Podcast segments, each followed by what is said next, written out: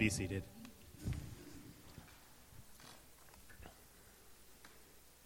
So, we are, beginning a, a, new series this week, uh, looking at the book of Ezekiel together, which we're going to call Hope in Exile. I've mentioned to you that I'm doing a, a keynote at Pepperdine Bible Lectures, which is a, a, blessing and opportunity, but you get assigned a passage when you do that. And so they gave me a passage from the book of Ezekiel, and I was thinking, whoa, I need to learn a lot about that book because I don't really know much about the book of Ezekiel. So we had a class about it a little bit in the fall, but as I've continued to, to think through this and do some reading and research, uh, there's just a lot to think about in this book, uh, especially, I think, in, in, our time and our place and in our point in, in our church as well, which I'll get to uh, in just a minute. But Ezekiel is a confusing book, and if I'm honest, before I started to research it a bit, I didn't know that much. I knew about the Valley of Dry Bones passage, and then there's a verse that you learn as youth group boys, Ezekiel 23:20. You can look that up later. It's a weird one, but uh, we kind of knew that one, and we'll laugh about that. Someone might look at it now and go, "Whoa, that's I can't believe it's in the Bible." But um, the book of Ezekiel is one that's a bit confusing. A commentary that I started to read on it said this about Ezekiel. Most of you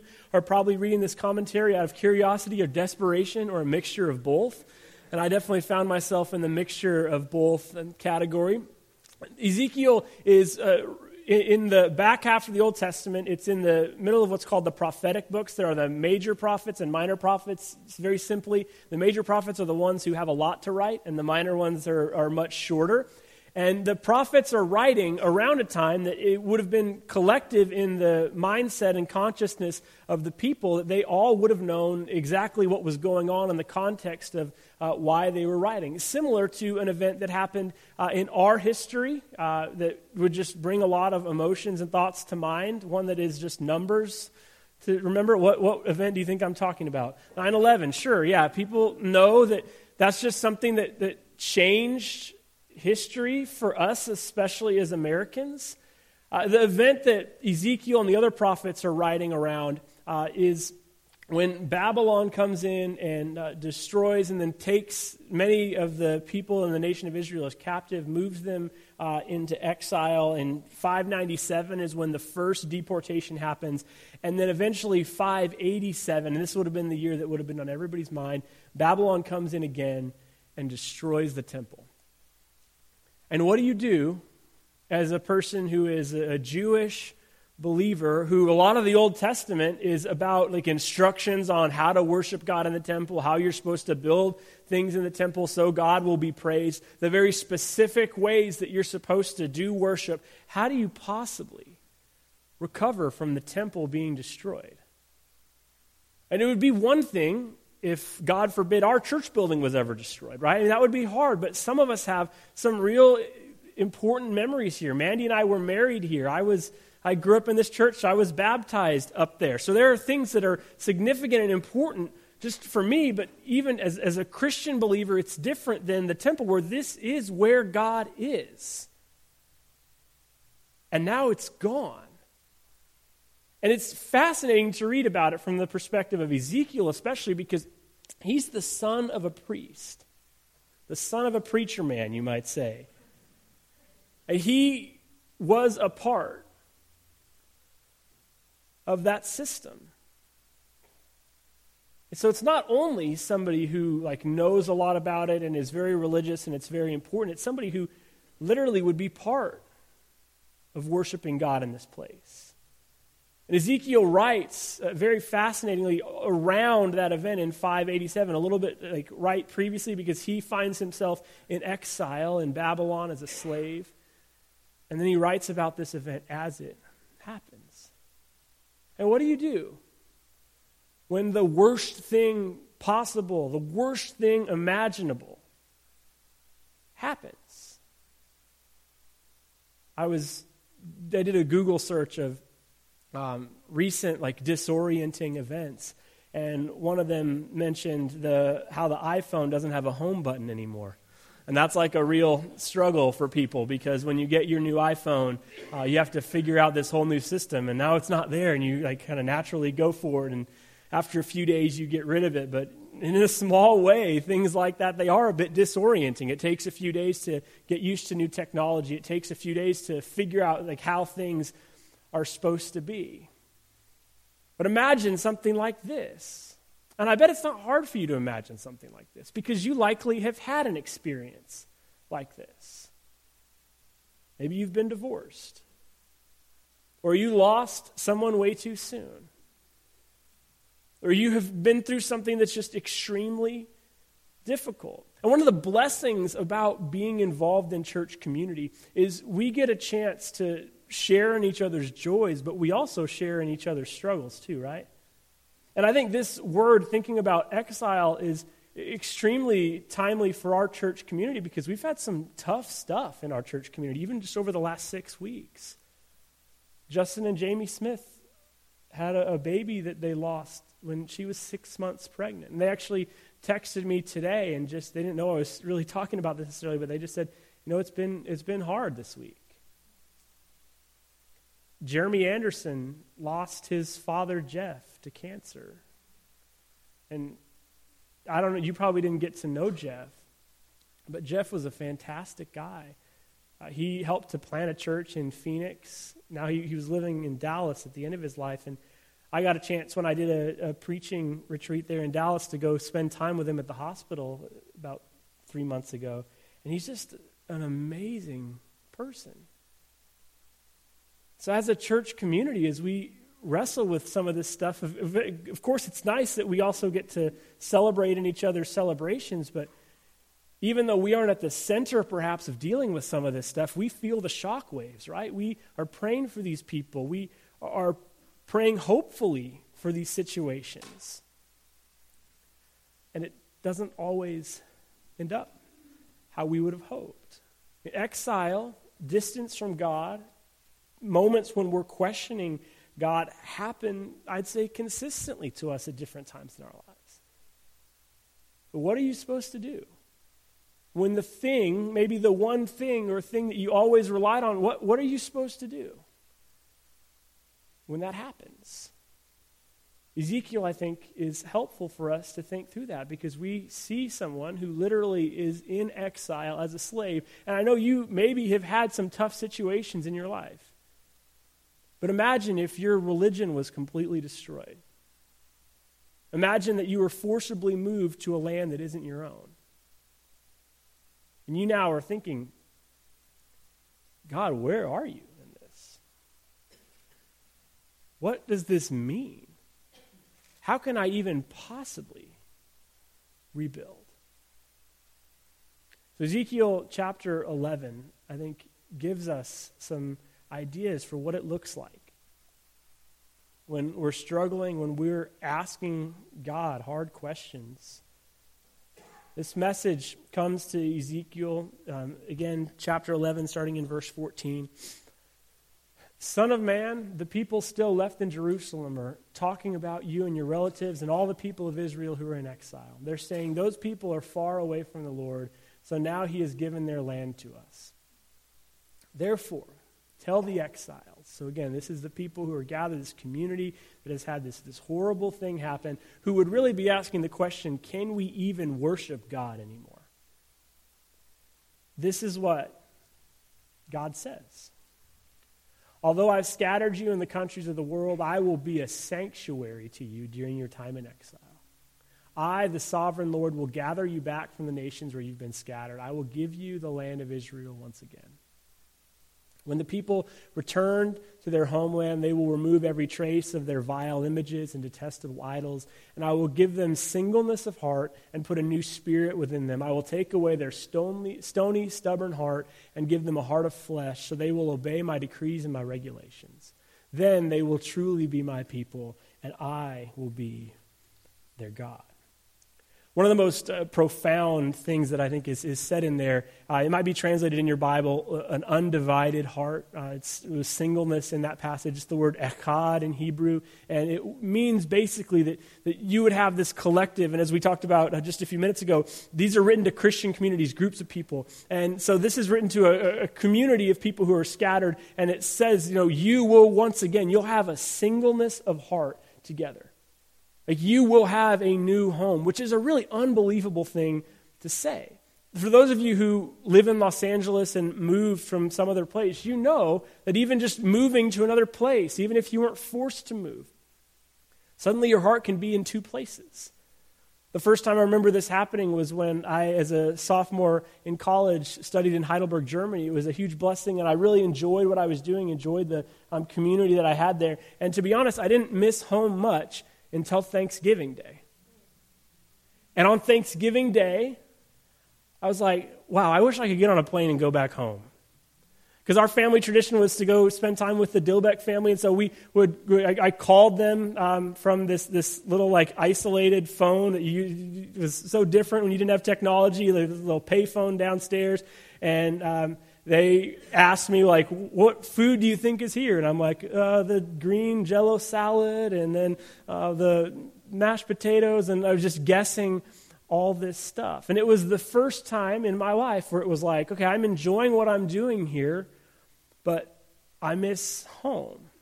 And that happens to you if you've moved to a new place. It happens to you if you get married and all of a sudden you can't just do whatever your family used to do because what your family does is right, and then you have to do some other family's thing. And so you just have uh, these, these things that, that happen and even in situations where you aren't like forced to move or you have to do it this way, your heart is in two places.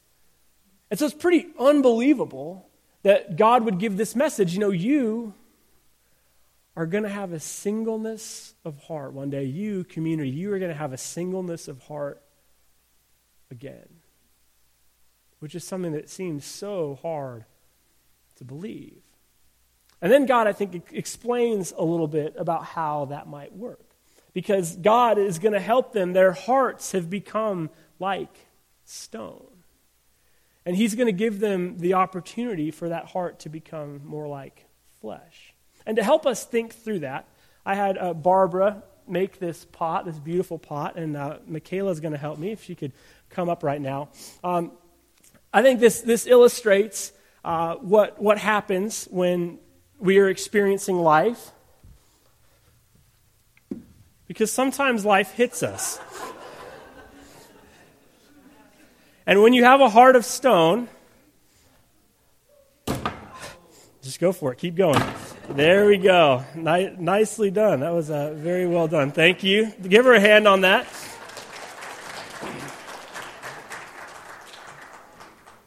When, when you have a, a heart of stone and you have life happen to you when that divorce happens, when that person dies that you didn't expect, whatever it is. And you could probably name, we all probably have things that we would say, you know, once I learned about that thing, I, I just, I, it's just changing everything. And what happens when we enter into seasons after those things collapse on us is there's dislocation. We're, wondering, you know, like up is down and down is up. And maybe you've had moments where you didn't sleep and you're just staring at the ceiling because you're thinking, how, how am I ever going to live through this? How can I take another step? How can I walk even another day?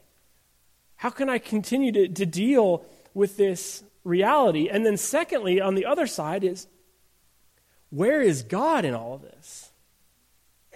how am I supposed to deal with this? God, like, the temple's now destroyed. Where are we supposed to even worship you? How are we supposed to worship you? Are you even there? We are supposedly your people, but it doesn't seem like you care about us all that much. And to be honest, I think a lot of people, right, as uh, Michaela hit that not once, but the second time, when, when that happens, this is when people often walk away from faith. And I want to say that's fair, right? And there's some things that happen that make you say, God, what's up? Where are you? I've tried to be faithful. I've tried to do what you have asked me to do. I've tried to continue in your calling. And sometimes religious people can be the worst at this. We can do these things and be part of these activities, and then we kind of expect that God is going to act in certain ways. Because I've been there, right? I've been doing the stuff. I volunteer to Sensi every once in a while. You know, I don't let the sheep pass me for family promise. And we can start to think, God, then like, you're going to have to act in certain ways. And so, again, I think it's fair. And sometimes I think churches can get like this, where you can just become so rigid and this is how this has to go. This worship has to be whatever it is. You know, this is how this thing has to go. This is the way things are going to be. One of my friends in ministry says churches should sometimes be honest and just say, you're really just not listening to God's Spirit as you move forward. You should just put on the sign outside, like, keeping the Jones family happy since 1973, because you guys are just so rigid in what you're doing. Instead of saying, God, where would you lead us? Who would you have us? Who would you have us be? Where would you have us go? And even though these moments are scary, when things get shattered around you, the things that you kind of place your belief in aren't there anymore. I think Ezekiel teaches us that it's sometimes in those moments that we can have profound experiences and if we allow ourselves to be open to God in those moments, which I agree is hard, God might do something pretty profound in us. That if we say, God, okay, I really don't understand why that happened, and we're getting like the texts and emails, you know, God has a reason for everything, which really isn't a biblical concept. Ecclesiastes basically says all of life is, in the Hebrew term, is hevel, which means translated well BS. I can't really say the word. And those are my initials. So that might make a lot of sense to you guys now. You're like, oh, I never thought about that, but that makes total sense. So Ecclesiastes says, like, there's things that happen in this life that there's not going to be like A plus B equals C. The closest the Bible comes to answering about the problem of evil is in the New Testament when um, there's a man who's born blind who's brought to Jesus. And Jesus doesn't say, like, X plus B, because when it comes to pain, there's not a good answer, right? And there's not enough. Like when you're going through something really hard, you might grow from it, but you would never say, you know, I really wish I was back in that again. There's not a good enough answer. So the closest that the Bible comes to answering the problem of pain is Jesus says, this man has been born blind, but God's glory can be shown through it. Not this happened so God can be glorified, but God's glory can be shown in this person. So when we have these moments, when exile comes, when we find ourselves, we once in, we're in this safe location, we need to examine ourselves and say, well, is my heart a little bit made of stone right here? Am I willing to ask the hard question okay, this really difficult thing happened, life came flying at me. But God, I'm going to give you my questions. I'm going to give you my doubts. I want you to continue to move through me. Because that is what Ezekiel describes, I believe, as a heart of flesh, which is the clay that Barbara gave me that was formed into nothing at this point.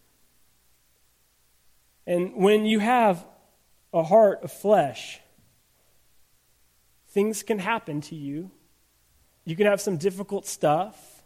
You can like run into a really hard season. And it really sticks for a while.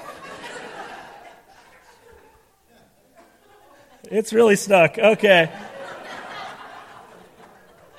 And there might be parts of you that are left behind. There's some things that you learned during that season. And again, you would never wish that you would go through it. You would pray that that would never happen to you or anyone again. But if you have a heart that's willing to be flexible and formed, a heart that continues to seek God even in difficult seasons, I believe Ezekiel shows us that God can still speak. That just because that thing happened that you would never want and you never want to be part of and you wish would never happen again, it doesn't mean that God is done with you. And we know this. There's the organization you might be familiar with, Mothers Against Drunk Driving. And that organization was started by someone who lost her daughter to an accident with a drunk driver. It was in Fair Oaks, California. And that organization was started from a painful event there are now over 500 employees. There's um, an organization, there's an office in every single state and every province of Canada. Every single year, um, the company generates $30 million, 20 million of which goes to education. This is something that I'm sure the founder would say, I, I, I wish this never happened. I don't want to go back there. I don't want to relive it. But I'm letting this, this painful experience be something that then blesses other people. And may we learn to be open to God. Because oftentimes I think it's when we're going through the hardest stuff that we become the most rigid, which is exactly the opposite thing of what we should do. Studies have shown that the best way to build buildings in California, where we're constantly worried about the next earthquake, is actually having at the bottom of these buildings columns of rubber.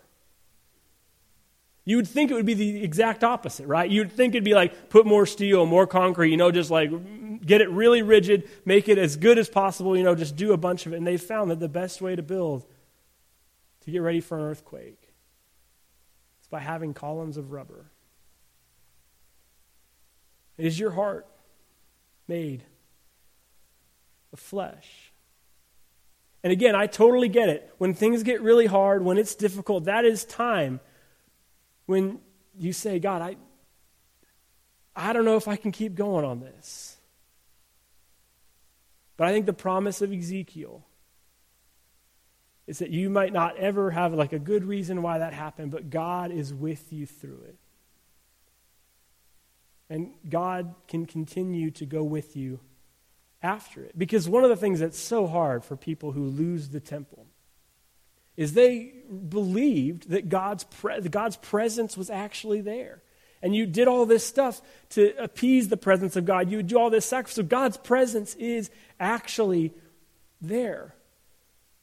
One of the most beautiful verses in Ezekiel is this Ezekiel chapter 11, verses uh, 22 and 23. It says, The cherubim lifted their wings and rose into the air with the wheels beside them, and the glory of the God of Israel hovered above them. Then the glory of the Lord went up from the city and stopped above the mountain to the east. Without context, that verse probably you're like, what does that even mean? Um, but what's happening here is God's presence is leaving the temple and going east to the people in exile.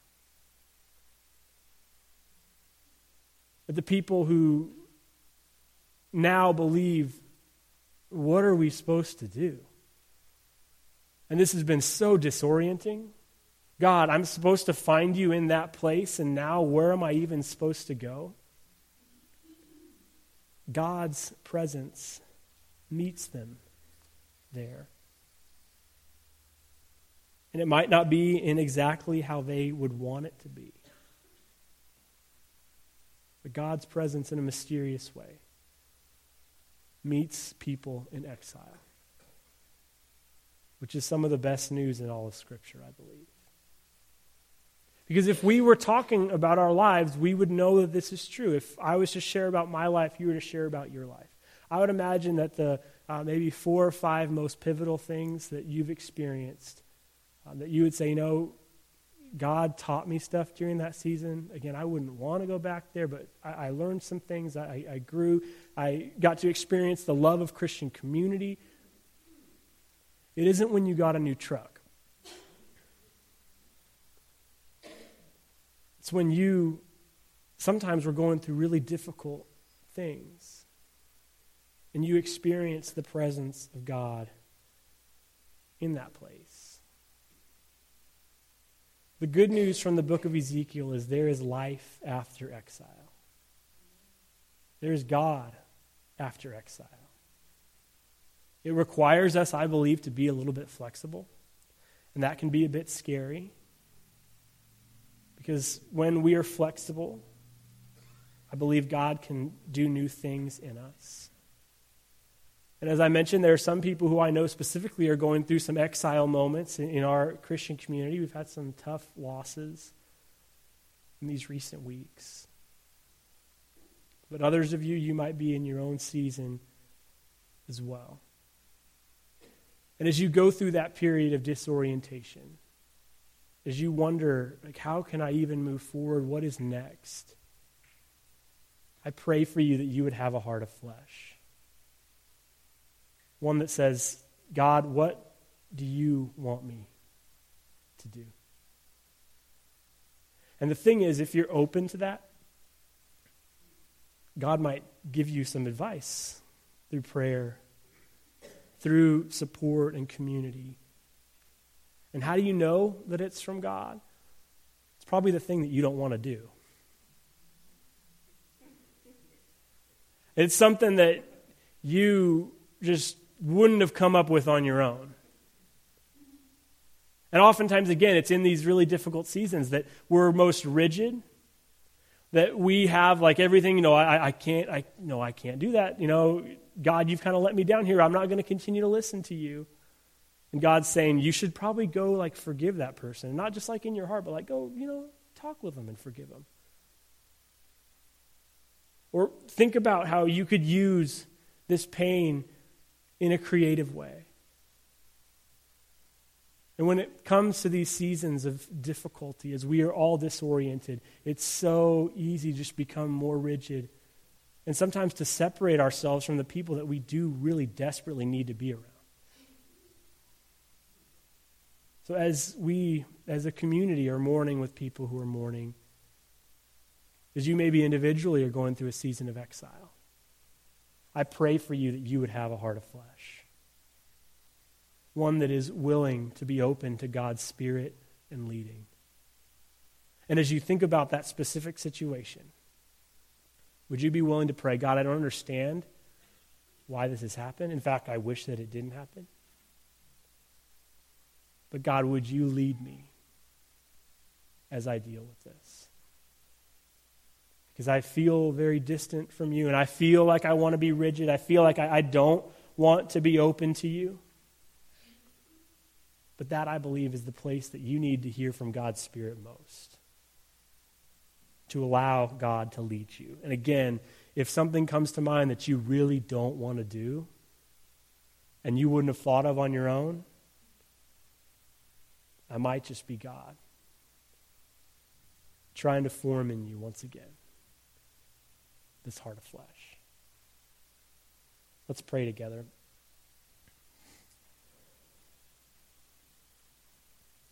God, as I mentioned, there are things that are going on in our church community that are just really difficult. That there is no easy answer for. That we as a community are all mourning and struggling with. Father, may we have a heart of flesh. May we allow you to lead us. And in those moments when we are tempted to get most rigid, when we are tempted to just block out the people who, who care for us, who sometimes need to speak into our lives, may you give us this heart of flesh. May you truly lead us. God, it is such good news that your presence goes to people who are in exile. For all of us who find our hearts in a spirit, a place of dislocation, may you remind us of that truth. Father, be with us as we strive to be led by you this week. Your son, Jesus' name I pray. Amen. Let's stand and worship together.